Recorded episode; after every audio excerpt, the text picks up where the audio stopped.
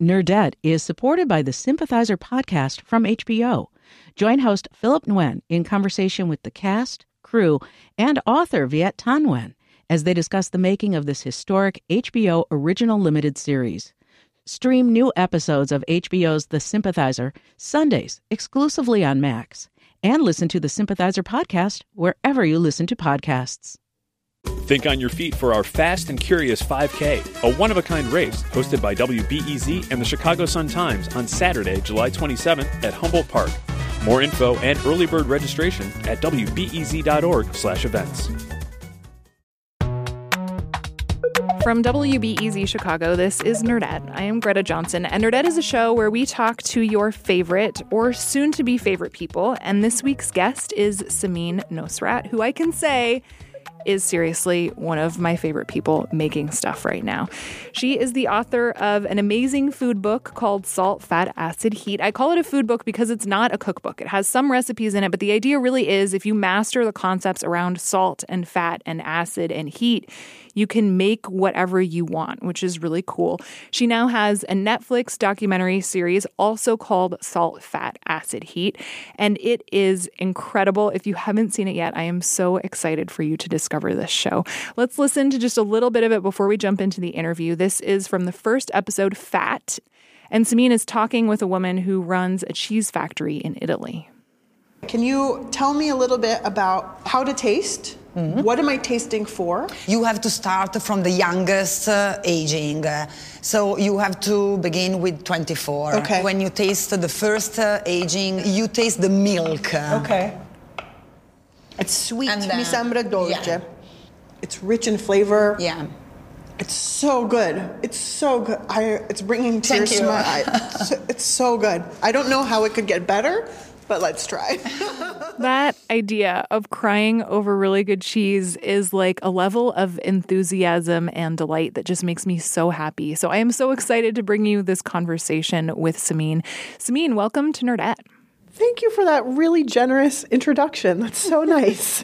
Thank you for having me. Okay, Samin, let's start with like the most fundamental level of questioning here. What is actually the importance of salt and fat and acid and heat? Oh, sure. Basically, these four elements are universal to all good cooking. So, salt enhances flavor, it makes things taste more like themselves. Fat carries flavor, it really transports flavor throughout a dish. And it also helps us achieve all sorts of different textures like crispy and creamy and light and tender and flaky. Acid is kind of, I think it might be my favorite. It's a source of contrast. So while salt enhances, acid balances, and it offers some other thing, some other flavor for our mouth, you know, for things to reverberate off of in our mouth. It's that squeeze of lime on top of your fried fish taco. Mm-hmm. You know, it's that it's that thing that's missing. Mm-hmm. and heat really is just the way we cook our food. It's how we apply heat to achieve the textures we want. And it really boils down to kind of two boils categories. down Oh no, I didn't even get that. but there's basically just two choices when it comes down to choosing, you know, choosing what kind of heat to use, and it's not whether it's stove or oven or grill. It's just is it intense heat or gentle heat. Mm-hmm. And once you figure out which foods require which to get that tender texture on the inside or that crisp texture on the outside, you really can use any form of heat to achieve that.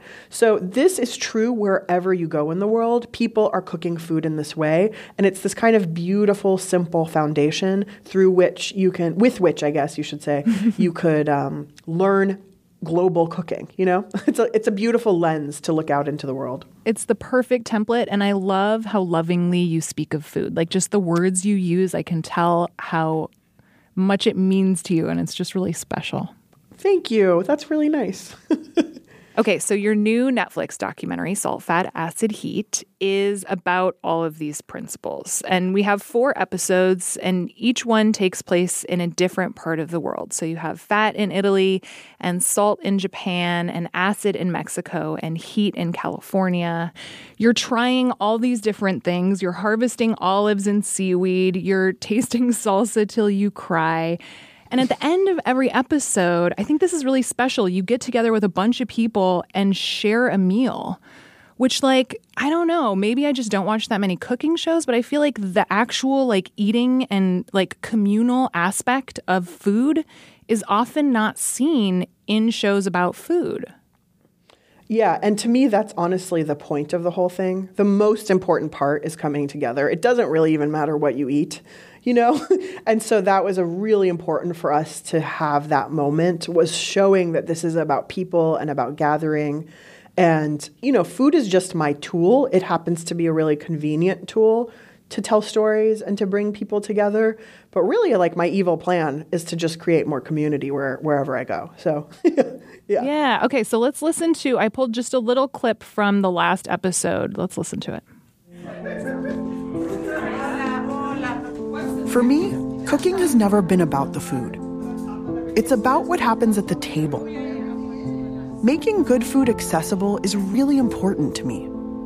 And any little way that I can do that, from inviting a bunch of friends over for a simple meal to making them help out in the kitchen when they arrive, just helps make it feel like good cooking is within reach for everyone. My ultimate goal is to make people feel comfortable and taken care of so that they can just enjoy the moment and maybe eventually pass that kindness on to others.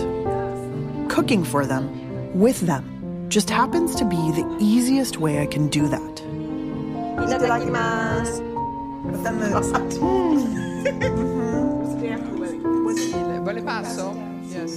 Samin, I have to tell you, there were just like so many moments watching the show where it was like, okay, I guess I'm just gonna cry now. I'm crying right now. it's just really beautiful. And you say I, something. I, yeah. You, I'm, I'm sitting here crying. I held it together, but I'm I'm with you in spirit. so so right after you this clip, you also say something really beautiful about how your mission is to empower people to use salt and fat and acid and heat to make delicious things and how even if they mess them up, that's okay because there's always tomorrow, which also is just a really beautiful notion, right? Um and it just got me thinking like I feel like that's that's a life skill, right? In addition to like a kitchen skill. I think it's one of the most important things I have taken away from being a professional cook is first of all that you do have to put in so much practice and practice is what leads you know you to proficiency and mastering a skill but also that um, everything doesn't always turn out great. You know, even in in the highest kitchens, you don't everyone's not nailing it every night, you know? Mm-hmm. and so there is a kind of a beauty in the fact that like you whether or not you make whatever you make on a particular day, maybe it's the greatest thing and maybe it's the worst possible thing. No matter what, you have to start again tomorrow. You know, mm-hmm. there's kind of this beautiful impermanence in cooking that I think it, it's it's very freeing, especially for me because I'm also a writer, and writing is so different because it takes so long and it's so painful and um, and belabored, you know, and you never have anything that's done completely from start to finish in a day, and so there is this way where um, it's easy to let go of the result in cooking, no, because you know that you get to try again the next day, and I think it's nice to have that from the point of view of someone who is proficient and feels like I've mastered some aspects of cooking. But also, as a teacher, it's really important for me to remind people that it's okay if you mess up because you can still try again tomorrow. And it's okay if you mess up and you have to throw it away and order Chinese food, you know? and like, right, like I'm a perfectionist and I'm constantly have to remind myself to battle my perfectionist tendencies. Yet, I, yet it's so much easier for me to extend that kindness to other people and make them feel like it's okay. It's really okay. Whatever you come up with, it's okay. Yeah, I think it just yeah, it feels so much like that whole idea of forgiving yourself, which can just feel so impossible in the moment, whatever it is, right? But it's yeah. it's like the most important thing you can do. It really yourself. is. It's it really is, I think, especially in this world where, you know, we are being pelted 24/7 by like perfectly curated digital images of culinary perfection and um, it's it's it can feel overwhelming or out of reach. And even just in the like time of my cooking career in the past you know 18 years things have shifted so intensely toward this idea that to be a cook to be a great home cook you have to be someone who throws a dinner party with three courses or who makes dinner and has like you know two vegetables and a meat and you know, sometimes it's okay. Like dinner can just be an egg on toast. It's I there are very few meals that I remember where um, the food is the thing that I remember. Most meals that I remember, I remember who I was with and what we talked about and what I feel like, you know, what I felt like in the moment. Um, and and so I I think food is the great reason to come together, but it's not the like point of coming together. You know. Totally. Yeah, it kind of reminds me of uh, when I was visiting some friends in North Carolina last year and we decided to make this like three layer cake from Alison Roman's cookbook. Mm-hmm. And we totally fed it up and it just like fell like they all fell apart out of the pan. There was no way we were going to layer them. And so we ended up just eating like cake scraps out of a bag all Out of the weekend. pan. Yeah. And it was like the most, and it was a reused Ziploc bag. So it said like turkey burritos on it or something. it was these cake scraps, and it was just like the most delightful experience. I yeah, to me, there's so many things like that in my life where the joke or of the failure has lived on for so much longer than any success ever could have, and that's like this way that our, our relationship has built. Like I remember, um, this was a long time ago, probably ten years ago. I, I I have a, you know many of my friends really enjoy funfetti cake mix. I enjoy it too, and so I thought that I would elevate a funfetti cake mix by making it with you know, buying the cake mix and then making it with just egg whites to keep the ca- the uh, the cake really pure white that I that I whipped up to make it like more meringue. I was like it- putting in my chef skills. Yeah, you were doing it. But what that did was it completely made the cake too crumbly and too tender. And so the cake, my friends are like, you ruined a funfetti, you know, and still it's this joke where like I ruined a funfetti. It's worth a Oh, lot. That's yeah. amazing. That's amazing. Samin Nosrat ruining desserts since 1980. After the break, Samin talks about a practice she has called a manifestation journal and talks about why you should do it too. I do think taking a little bit of time, a couple times a year, to articulate your goals and your dreams and your desires is helpful because it helps sort of orient you toward them. You're listening to Nerdette.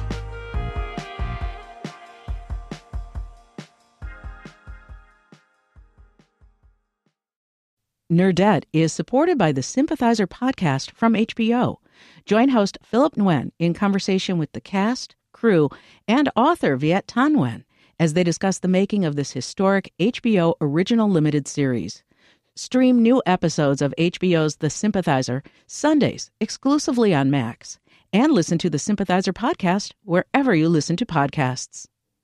Think on your feet for our Fast and Curious 5K, a one of a kind race hosted by WBEZ and the Chicago Sun-Times on Saturday, July 27th at Humboldt Park. More info and early bird registration at wbez.org/events.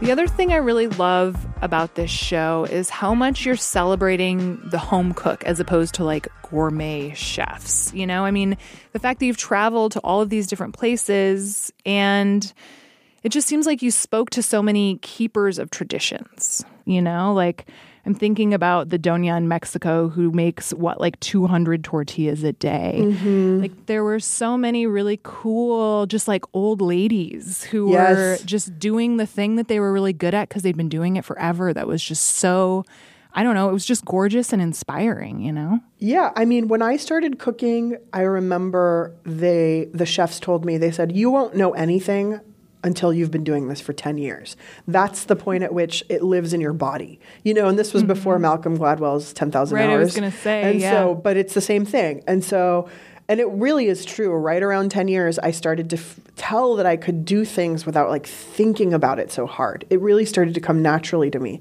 So if you think about that 10 years thing or that 10,000 hours thing, the people who have been cooking for their families their entire lives, can you imagine how skilled these grandmothers are at these these Mm-hmm. tasks that they're doing every single day, you know, for hours a day? And who better to demonstrate and to teach us than than these women? And it was really important to me to honor these grandmothers because I have always aspired to grandma cooking, you know, and uh, and and in a lot Grandma of ways, living. yeah, grandma living. I mean, like I am a granny inside for sure. So um, yeah, so it was really, really important for me to show these people as as the masters that they really are. So you have this habit and I am fascinated by it and I want to like actually have you back on the show to just talk about it at great length for like our New Year's resolutions episode or something. But your manifestation journal, I am so fascinated by. Oh yeah, you should get one. yes, I feel like I need to. So this is something you started what like almost exactly 10 years ago, right? I think just about 10 years ago. And I can't remember what prompted me to start it. I do remember the friend I was with, and it was probably a January ish thing. And we went to an art supply store in downtown Berkeley, and I just bought, you know, a sketch, one of those sketchbooks with like the faux leather.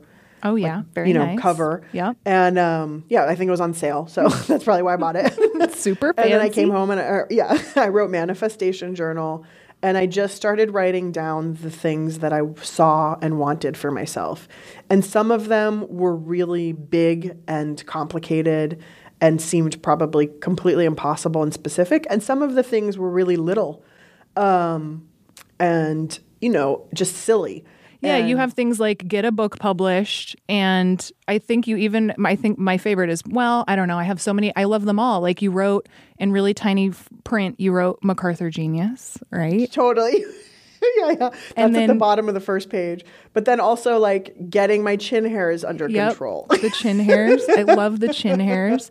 I think my favorite though was when you mentioned a bay leaf pinata. Oh yeah, that was a really good one. And we did it. We did the bay leaf pinata. And and so that's a pinata made out of bay leaves on the outside. But when I first heard you say bay leaf pinata, I thought you meant a pinata stuffed with bay leaves. Filled with bay leaves. And I was like, That would be awesome, too." Terrible. It's because my friend has a bay tree, like this massive Oh, bay cool. tree. And I was and I love the smell of fresh bay leaves. And I thought, wow, how cool would it be to have a thing where when you hit it, that smell is released? You know, how amazing. And Did we it did it. And um, my friend, it, it was really funny because it was homemade. So it was this paper mache pig shaped pinata. And my friend was, I think, who the, my friend who made the paper mache was too. Um, she was being very cautious, so she just kept putting on layers of newspaper. So the thing was like almost indestructible. so you really had to smash it to pieces. yeah, yeah, yeah. And we did it in a meadow. It was pretty dreamy. It was my 30th birthday party. Yeah, That it was pretty fun. Pretty amazing. It was pretty fun. Yeah. I don't know. I think there are so many things I love about the idea of a manifestation journal, but I think the one that really gets me is just the idea, like the the sheer audacity of asking for what you want. Yeah, and it's funny, you know, I um I realized about myself some time ago that I'm a pretty fearless and resilient person when it comes to my work and to the like what I make and put in the world. And I'm a pretty um I'm the opposite in my personal life. And so I have this incredible capacity to kind of ask for anything and, and deal with rejection and um, and be fearless when I'm I'm like seeking work things or achievements. And and that that is kind of what has fueled the manifestation journal. But also I I lately I think I have been like maybe I need to you know apply some of that to my own personal mm-hmm. desires and mm-hmm. personal goals. So a lot of people are like you can make anything happen you know like why you if you only spent the same sort of like intentional energy on your own personal things then then those things would come true too. And so I think I've just been afraid to ask. So that's one thing that I look forward to sort of spending a little bit more time and energy doing is trying to figure out what would make me like happiest in my heart, you know, and in my life rather than just my achievements because I do feel like I'm an achievement machine and I'm pretty good at it. Yeah, but you are. It's not necessarily what makes you know. Sometimes you're like, okay, cool, check, next. Like I, I, I, I find a lot of value in making sure I'm surrounded by like wonderful people, and that's a thing I would like to really keep investing in. so. So we do a thing on Nerdette where we'll ask our guests to give our listeners homework. Oh, And and I think this is perfect. I think we should ask Yes. listeners to make start a manifestation journal. And it doesn't have to be a fancy notebook, it can be anything, but it doesn't have to be something you spend a ton of time on. I do think taking a little bit of time a couple times a year to articulate your goals and your dreams and your desires is helpful because it helps sort of orient you toward them. And even if they change or they don't come true, that's fine. You know, it's just nice to have a record. There's a lot of joy and pleasure in going back and seeing, you know, how you've grown and what you've done and maybe even how you've changed.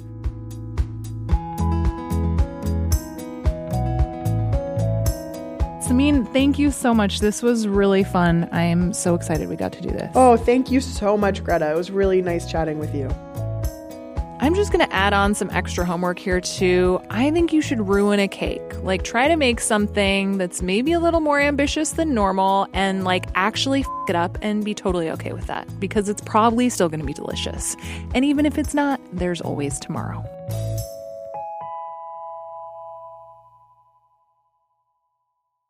The show is produced by myself, Greta Johnson, along with Justin Bull. Our co creator is Tricia Bobeda, and our executive producer is Brendan Banaszak. Our intern is Sophie Lalonde. Subscribe to us on Apple Podcasts, follow us on NPR One, or listen in the WBEZ app. It is also super helpful if you leave us some stars on Apple Podcasts. A great many thanks to M. Storm Dancer for the review. It is very kind of you to say that we don't ramble on too long. You can also find us on Twitter and Instagram and Facebook. We are at Nerdette Podcast. We have a newsletter. You're probably going to like it. I think this week I'm going to put in a link to this amazing video of this girl getting her head stuck in a pumpkin, which is one of the most delightful things I have seen in quite some time. Your turn. Stick your head back in. I, my head is in the pumpkin. Dude. Try tilting it down. My head is literally in the pumpkin. You can get that by signing up for our newsletter at wbez.org slash nerdsletter. Our theme music is by Poddington Bear. Do your homework. Like, do it this time. It's really good. I mean, it's always good, but this one is really good and, like, important. My pet peeve is that a lot of people call their shoe size 11 and it's really not a size 11. You know what I mean? Like, Oh, yes. As someone who also wears size 11, I very much understand what you are saying. Nerdette is supported by the Sympathizer podcast from HBO. Join host Philip Nguyen in conversation with the cast, crew, and author Viet Thanh Nguyen as they discuss the making of this historic HBO original limited series. Stream new episodes of HBO's The Sympathizer Sundays exclusively on Max and listen to the Sympathizer podcast wherever you listen to podcasts.